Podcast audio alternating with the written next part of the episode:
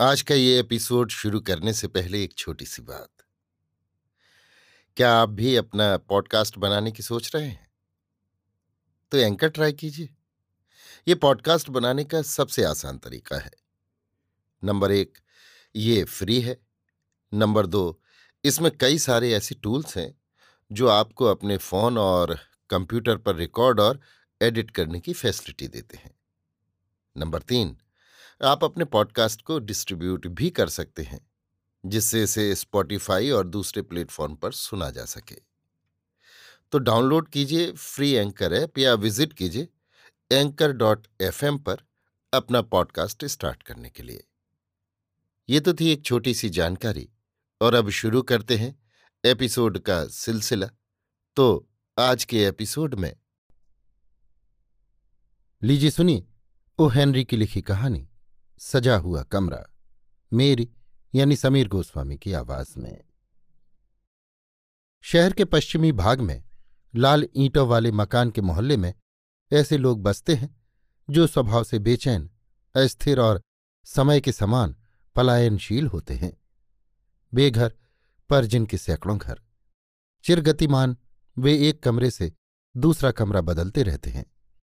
निवास की तरह उनके दिल और दिमाग भी हमेशा चलायमान प्यारे घर का राग अलापना डिब्बे में कुल देवता की मूर्ति लिए घूमना, हाजिर को हुजूर मानना और जहाँ रैन वहीं बसेरा, यही उन लोगों का जीवन होता है। इसलिए इस मोहल्ले के मकान, जिनमें हज़ारों लोग रह चुके हैं, अगर हज़ारों नीरस कहानियाँ सुनाएँ तो क्या आश्चर्य। इन घुमक्कड़ों के समूह में, यदि कोई रहस्य भरी बात मिल जाए तो भी क्या आश्चर्य।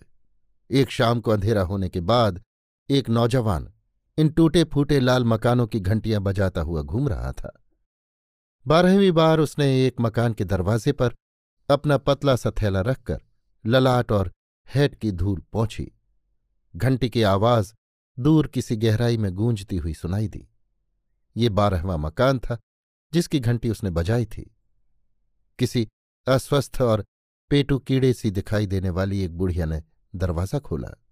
जिसे देखकर ऐसा लगता था कि सुपारी को कुतर कुतर कर खोखला करने के बाद अब वो खाए जाने योग्य किराएदार जीवों की तलाश में है।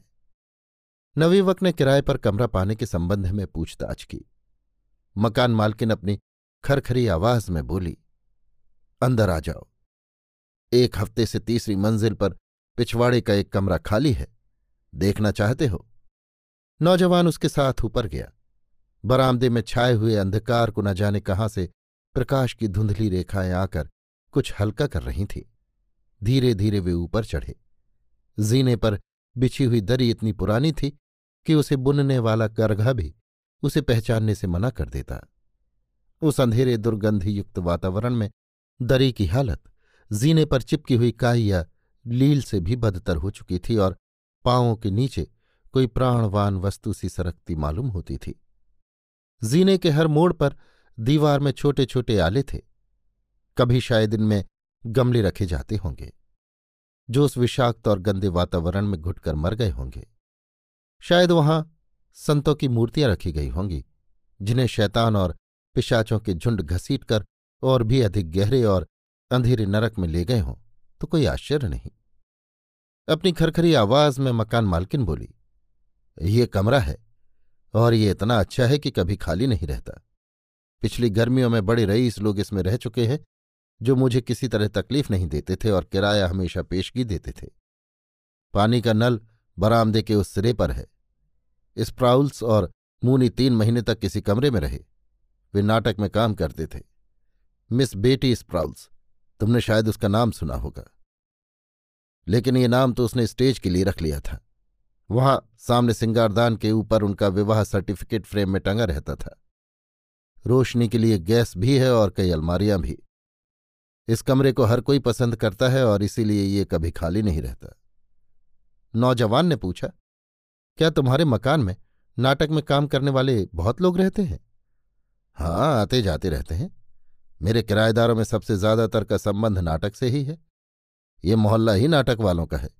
एक्टर लोग ज़्यादा दिनों तक एक जगह नहीं टिकते। वे आते जाते रहते हैं। मुझे तो अपने किराए से मतलब है। उसने कमरा किराए पर ले लिया और एक सप्ताह का किराया पेशगी दे दिया। वो बहुत ही थका हुआ था, इसलिए तुरंत ही कब्जा चाहता था।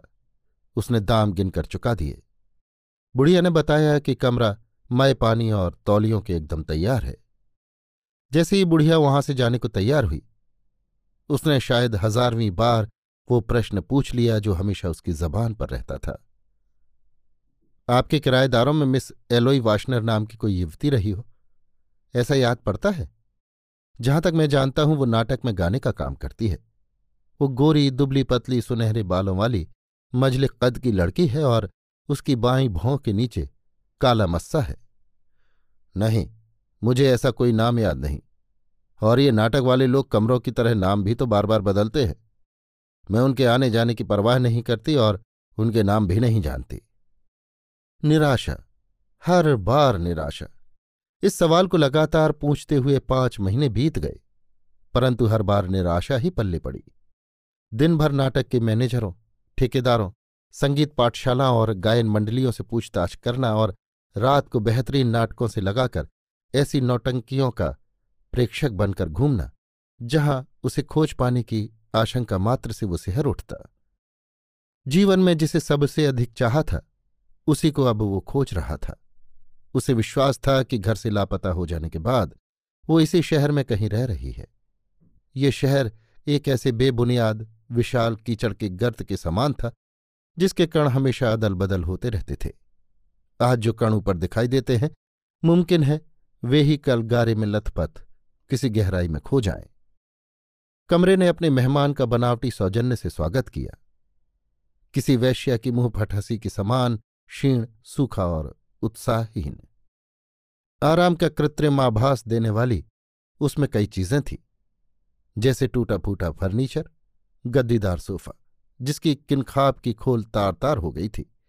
दो कुर्सियाँ, दो खिड़कियों के बीच एक दर्पण, पीतल का एक पलंग और फ्रेमों में मढ़े हुए कुछ सस्ते चित्र। मेहमान संज्ञाहीन सा कुर्सी पर लुढ़क गया। बेबल के कोलाहलमय टावर की तरह कमरे की गहराई से तरह तरह की आवाज़ें उठती सी सुनाई दे रही थीं। मानो कमरा अपने विभिन्न किराएदारों की कहानी सुना रहा हो। फटी पुरानी दरी के बीच में एक रंग बिरंगा कालीन ऐसा दिखाई दे रहा था, मानो तरंगित समुद्र के बीच में कोई हरा भरा चौकोन टापू हो। भड़कीले रंगों के कागजों से मढ़ी हुई दीवारों पर उन चित्रों की सस्ती नकलें लगी हुई थीं। जो इन अभागे आश्रयहीनों का कहीं पीछा नहीं छोड़ती। जैसे युगेनाट प्रेमी युगल, पहली तकरार, विवाह भोज, फव्वारे के पास खड़ी रति, आदि। एमेजोनियन बैले की किसी अर्धनग्न नर्तकी के दुपट्टे के समान, भड़कीले पर्दे से अंगीठी की शुष्क और नीरस मेहराब भद्दे तरीके से ढकी हुई थी। मेहराब के ऊपर कुछ टूटा फूटा कबाड़ा पड़ा था। जिसे कमरे के अभागे निवासियों ने किसी बेहतर जगह जाते समय वहीं फेंक दिया था। जैसे टूटे फूटे फूलदान, एक्ट्रेसों की तस्वीरें, दवाई की शीशियाँ या ताश के कुछ पत्ते। कमरे के पूर्व निवासियों की बारात द्वारा छोड़ी गई इन निकम्मी चीज़ों ने किसी कूट भाषा के संकेतों की तरह एक एक करके अपना महत्व प्रकट करना आरंभ किया। सिंगारदान के सामने वाला कालीन का जर्जर हिस्सा ये सुना रहा था कि सुंदरियों के झुंड के झुंड यहाँ आ चुके हैं। दीवार पर पड़ी उंगलियों के निशान। ये घोषणा कर रहे कि यहाँ बंद किए हुए कैदी रोशनी और हवा के लिए लड़खड़ा चुके हैं। किसी फटे हुए बम की छाया के समान दीवार पर फैला हुआ एक धब्बा गुस्से में आकर दीवार पर दे मारे गए किसी गिलास या बोतल की कहानी कह रहा था। दर्पण पर किसी ने हीरे से बड़े बड़े अक्षरों में मेरी खोद दिया था। ऐसा लगता था कि कमरे की भयानक ठंड सहन न कर सकने से चिढ़कर उसके अनेक निवासियों ने अपना सारा गुस्सा कमरे पर ही उतार दिया था। फर्नीचर खरौचा हुआ था। कई कमानियों के टूट जाने से पलंग ऐसा दिखाई देता था, मानो कोई भयंकर दैत्य छटपटाकर मर गया हो। किसी मारपीट के हुड़दंग में संगमरमरी मेहराब का एक कोना टूट चुका था। फर्श का हर तख्ता अलग अलग भाषा में अपने व्यक्तिगत दुख की राम कहानी सुना रहा था। इस बात पर विश्वास करना कठिन था कि कमरे को इतना नुकसान उन्हीं लोगों ने पहुँचाया, जिन्होंने कुछ समय तक इसे अपना घर समझे रखा। पर हो सकता है कि घरेलू सुख पाने की वंचित इच्छा ने घर का नाम धारण करने वाले इस कमरे के प्रति उनकी क्रोधाग्नि को भड़का दिया हो। अपनी तो झोपड़ी भी हो तो हम उसे झाड़ बुहार कर साफ़ रखें, सजाएँ और उसे याद भी करें। नए किराएदार के दिमाग में इन विचारों ने खलबली मचा दी और कमरे में तरह तरह की नकली ध्वनियाँ और नकली गंध फैलने लगी। एक कमरे से उसे कामुक और बेहूदी हँसी सुनाई दी। दूसरे कमरे से डांटने की आवाज़ आ रही थी तो किसी से बच्चे की रुलाई और किसी से बैंजों की कर्कश ध्वनि। एक तरफ़ कहीं दरवाजे बंद होने के धमाके हो रहे थे तो दूसरी ओर से थोड़े थोड़े समय बाद घड़घड़ाती रेलगाड़ी निकल जाती या पिछवाड़े की चहार दीवारी पर बिल्लियाँ बुरी तरह गुर्राती। उसने कुछ साँसें खींची और सड़ी हुई लकड़ी से मिश्रित अलसी के तेल की दुर्गंध से व्याप्त, भूमिगत तहखानों से निकली हुई किसी घुटी हुई ठंडी सड़ांध से उसका दम घुटने लगा। ज्यों ही वो आराम करने के लिए लेटा कि एकाएक सारा कमरा चंपे की मधुर और उत्कट सुगंध से भर गया। ये खुशबू बयार के झोंके पर सवार होकर इतनी मुस्तैदी और तेज़ी से आई थी। कि वो किसी साकार प्रतिमा सी प्रतीत होती थी। जैसे किसी ने पुकारा हो। चौकन्ना होकर चारों ओर देखते हुए नौजवान ने जवाब दिया, क्या प्रिय, भीनी खुशबू ने उसे जैसे चारों ओर से लपेट लिया। कुछ समय के लिए उसकी चेतना अभिभूत हो गई और वो हक्का बक्का होकर सामने हाथ बढ़ाए हुए जैसे उसके स्वागत के लिए तैयार हो गया। लेकिन सुगंध किसी को बुला कैसे सकती है? निश्चय ही वो आवाज़ थी। लेकिन यदि वो आवाज़ थी तो उसने उसे छुआ कैसे? सहलाया कैसे? वो चिल्लाया, ज़रूर वो इस कमरे में रह चुकी है। कमरे में उस लड़की की कोई निशानी या कोई ऐसी चीज़ ढूँढने के लिए, जिसे उसने छुआ हो, वो व्याकुल हो उठा, क्योंकि उसे विश्वास था कि अपनी प्रेयसी की छोटी से छोटी निशानी को भी वो पहचान लेगा। मन को अभिभूत करने वाली चंपे की ये सुगंध, जो उसे बहुत पसंद थी और जो उसकी प्रेयसी की अपनी निजी थी, कहाँ से आ रही थी? कमरा कुछ लापरवाही से सजाया हुआ था। बारीक मेजपोश पर बालों में लगाने वाली पिनें बिखरी हुई थीं, जो स्त्री जाति की सबसे समझदार और अनन्य संगनियाँ हैं। उन्हीं के समान स्त्रीत्व तो अनिश्चितकाल और निस्सीम भाव रखने वाली। इन्हें किसी प्रकार के व्यक्तित्व से शून्य पाकर उसने इनकी उपेक्षा कर दी। मेज की दराजों को टटोलते हुए उसे एक त्रिस्कृत छोटा सा फटा हुआ रूमाल मिला। उसने उसे होठों से लगा लिया। परंतु उसमें तो कमल की खुशबू आ रही थी। उसने उसे दूर फेंक दिया। दूसरी दराज में उसे कुछ बटन, एक नाटक का कार्यक्रम, किसी सूदखोर बनिए की एक रसीद दो चार वन फूल और सपनों का अर्थ बताने वाली एक किताब मिली। अंतिम दराज में उसे स्त्रियों के बालों में लगाने की काली साटिन की जाली दिखाई दी। परंतु पिनों के समान ये जाली भी स्त्रियों के रोज़मर्रा काम में आने वाली एक मामूली व्यक्तित्वहीन चीज़ है, जो किसी रहस्य का पर्दा नहीं उठाती।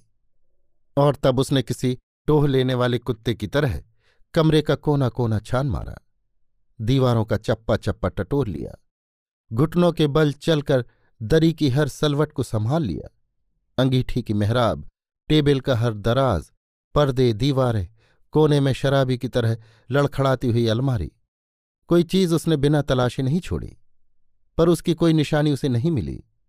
फिर भी वो महसूस कर रहा था कि वो उसके पास चारों तरफ़, सामने, पीछे, ऊपर, नीचे, बाहर, भीतर, सब तरफ़ छाई हुई है। उससे चिपटी हुई है। उसकी आराधना कर रही है और अंतरात्मा में उसकी आवाज़ इतने विषाद से पुकार रही है कि इंद्रियों को भी मजबूर होकर उस गूंज का अस्तित्व स्वीकार करना पड़ता है। एक बार फिर वो ज़ोर से चिल्लाया, हाँ प्रिय! और घूमकर फटी आँखों से शून्य में ताकने लगा। चंपे की उस खुशबू से वो रंग, रूप और स्पर्श को अलग नहीं कर सका। हे भगवान, ये खुशबू कहाँ से आ रही है और खुशबू में आवाज़ कब से आने लगी? वो दुविधा में पड़ गया। कमरे के कोनों और दरारों को कुरेदने से उसे कुछ सिगरेटें और बोतलों के कार्क मिले। जिन्हें उसने उपेक्षा से फेंक दिया। दरी की तह के नीचे एक आधी जली हुई सिगार मिली, जिसे गुस्से में आकर गालियाँ देते हुए उसने पैरों तले कुचल दिया। उसने कमरे का कोना कोना छान मारा। कमरे के भ्रमणशील किराएदारों की छोटी मोटी कई तुच्छ निशानियाँ तो उसे मिली, परंतु जिसे पाने के लिए वो व्याकुल था, जो शायद वहाँ रह चुकी थी और जिसकी आत्मा इस कमरे में मंडरा रही थी, उसका कोई चिन्ह तक उसे नहीं मिला। तब उसे मकान मालकिन का ध्यान आया। उस प्रेतग्रस्त कमरे से भागकर वो नीचे आया। एक दरवाजे की दरार से कुछ रोशनी दिखाई दे रही थी, जिसे खटखटाते ही बुढ़िया बाहर आई। अपनी उत्तेजना पर यथासंभव नियंत्रण रखते हुए उसने पूछा, क्या आप बता सकते हैं कि मेरे आने से पहले उस कमरे में कौन रहता था? जी हाँ, बता सकती हूँ। उसमें स्प्राउल्स और मूनी रहते थे। बेटी स्प्राउल्स तो उसका नाटक का नाम था। वैसे वे दोनों पति पत्नी थे। मेरा मकान शराफत के लिए प्रसिद्ध है। उनके विवाह का सर्टिफिकेट भी फ्रेम में जड़ा हुआ, वहाँ कील पर। ये ये बेटी स्प्राउल्स कैसी लड़की थी? मेरा मतलब दिखने में कैसी थी? काले बाल नाटा कद मोटा बदन और हसमुख चेहरा। मंगलवार को उन्हें गए एक सप्ताह हो गया। और उससे पहले कौन रहता था? एक कुहारा, ठेले वाला, जो एक सप्ताह का किराया हजम करके भाग गया। और उससे पहले अपने दो बच्चों के साथ श्रीमती क्रोडर, वो चार महीने तक रही, और उससे भी पहले मिस्टर डोवल रहते थे, जिनका किराया उनके लड़के चुकाते थे। उनके पास ये कमरा छह महीनों तक रहा। एक साल का लेखा जोखा तो मैंने बता दिया, और उससे आगे मुझे याद नहीं। उसे धन्यवाद देकर वो अपने कमरे में वापस लौट आया, जहाँ सन्नाटा छाया हुआ था। कमरे को सजीव करने वाली चंपे की खुशबू उड़ चुकी थी। उसके स्थान पर कमरे में पुराने फर्नीचर की दुर्गंध छाई हुई थी, जैसे किसी ने वातावरण को बंदी बना लिया हो। इस आशा के टूटने पर जैसे उसका विश्वास ही बह गया। गैस की झुलती हुई पीली रोशनी की ओर वो कुछ देर तक घूरता रहा। पलंग के पास जाकर उसने चद्दर के टुकड़े टुकड़े कर दिए। अपने चाकू की सहायता से उसने इन टुकड़ों को खिड़की और दरवाजे की हर दरार में ठूंस दिया। इस प्रकार कमरे को चारों ओर से अच्छी तरह बंद करके उसने रोशनी बुझा दी। गैस की नली पूरी खोल दी और अपने भाग्य की सराहना करता हुआ पलंग पर जा पड़ा। आज की रात बियर पिलाने की बारी श्रीमती मैकूल की थी। बियर का गिलास सामने रखे हुए उनके साथ श्रीमती पर्डी यानी मकान मालकिन तहखानों में बने हुए एक ऐसे बियर हाउस में बैठी हुई थी, जहाँ बूढ़ी मकान मालकिनें बिला नागा इकट्ठा हुआ करती हैं। श्रीमती पर्डी बियर के झागों का स्वाद लेती हुई बोली, तीसरी मंजिल के पिछवाड़े का कमरा आज किराए पर चढ़ गया। किराएदार नौजवान ही है, जो दो घंटे पहले ही आकर सोया है। गहरी प्रशंसा भरे शब्दों में श्रीमती मैकुल बोली, क्या सचमुच? फिर एक रहस्यमयी फुसफुसाहट में उसने कहा, उस प्रकार के कमरों को किराए पर उठाने में तुम्हारा कोई सानी नहीं। क्या तुमने वो बात उसे बताई? श्रीमती पर्डी अत्यंत खरखरे स्वर में बोली कमरे किराया वसूल करने के लिए होते हैं। वो बात भला मैं क्यों उसे बताने लगी? हाँ ठीक तो है। किराए से ही तो हम ज़िंदा हैं। तुम वाकई बड़ी व्यापार कुशल हो। यदि ये मालूम पड़ जाए कि कुछ ही दिन पहले उस कमरे में आत्महत्या हो चुकी है तो अधिकतर लोग उसे लेने से ही इनकार कर दें। हाँ तुमने ठीक कहा। हमें तो अपनी रोजी कमानी है। बिल्कुल। अभी एक हफ़्ते तो मैंने तुम्हारे तीसरी मंजिल के पिछवाड़े के उस कमरे को सजाने में मदद की थी। और वो लड़की जिसने गैस से आत्महत्या की, आह, कितनी सुंदर और नाजुक थी और कितना मधुर उसका चेहरा था। श्रीमती पर्डी ने उसकी बात को मानते हुए भी टीका की। अगर उसकी बाई भौं के नीचे वो मस्सा न होता तो उसे सुंदर कहा जा सकता था। एक गिलास बियर और। अभी आप सुन रहे थे ओ. हेनरी की लिखी कहानी, सजा हुआ कमरा, मेरी यानी समीर गोस्वामी की आवाज़ में।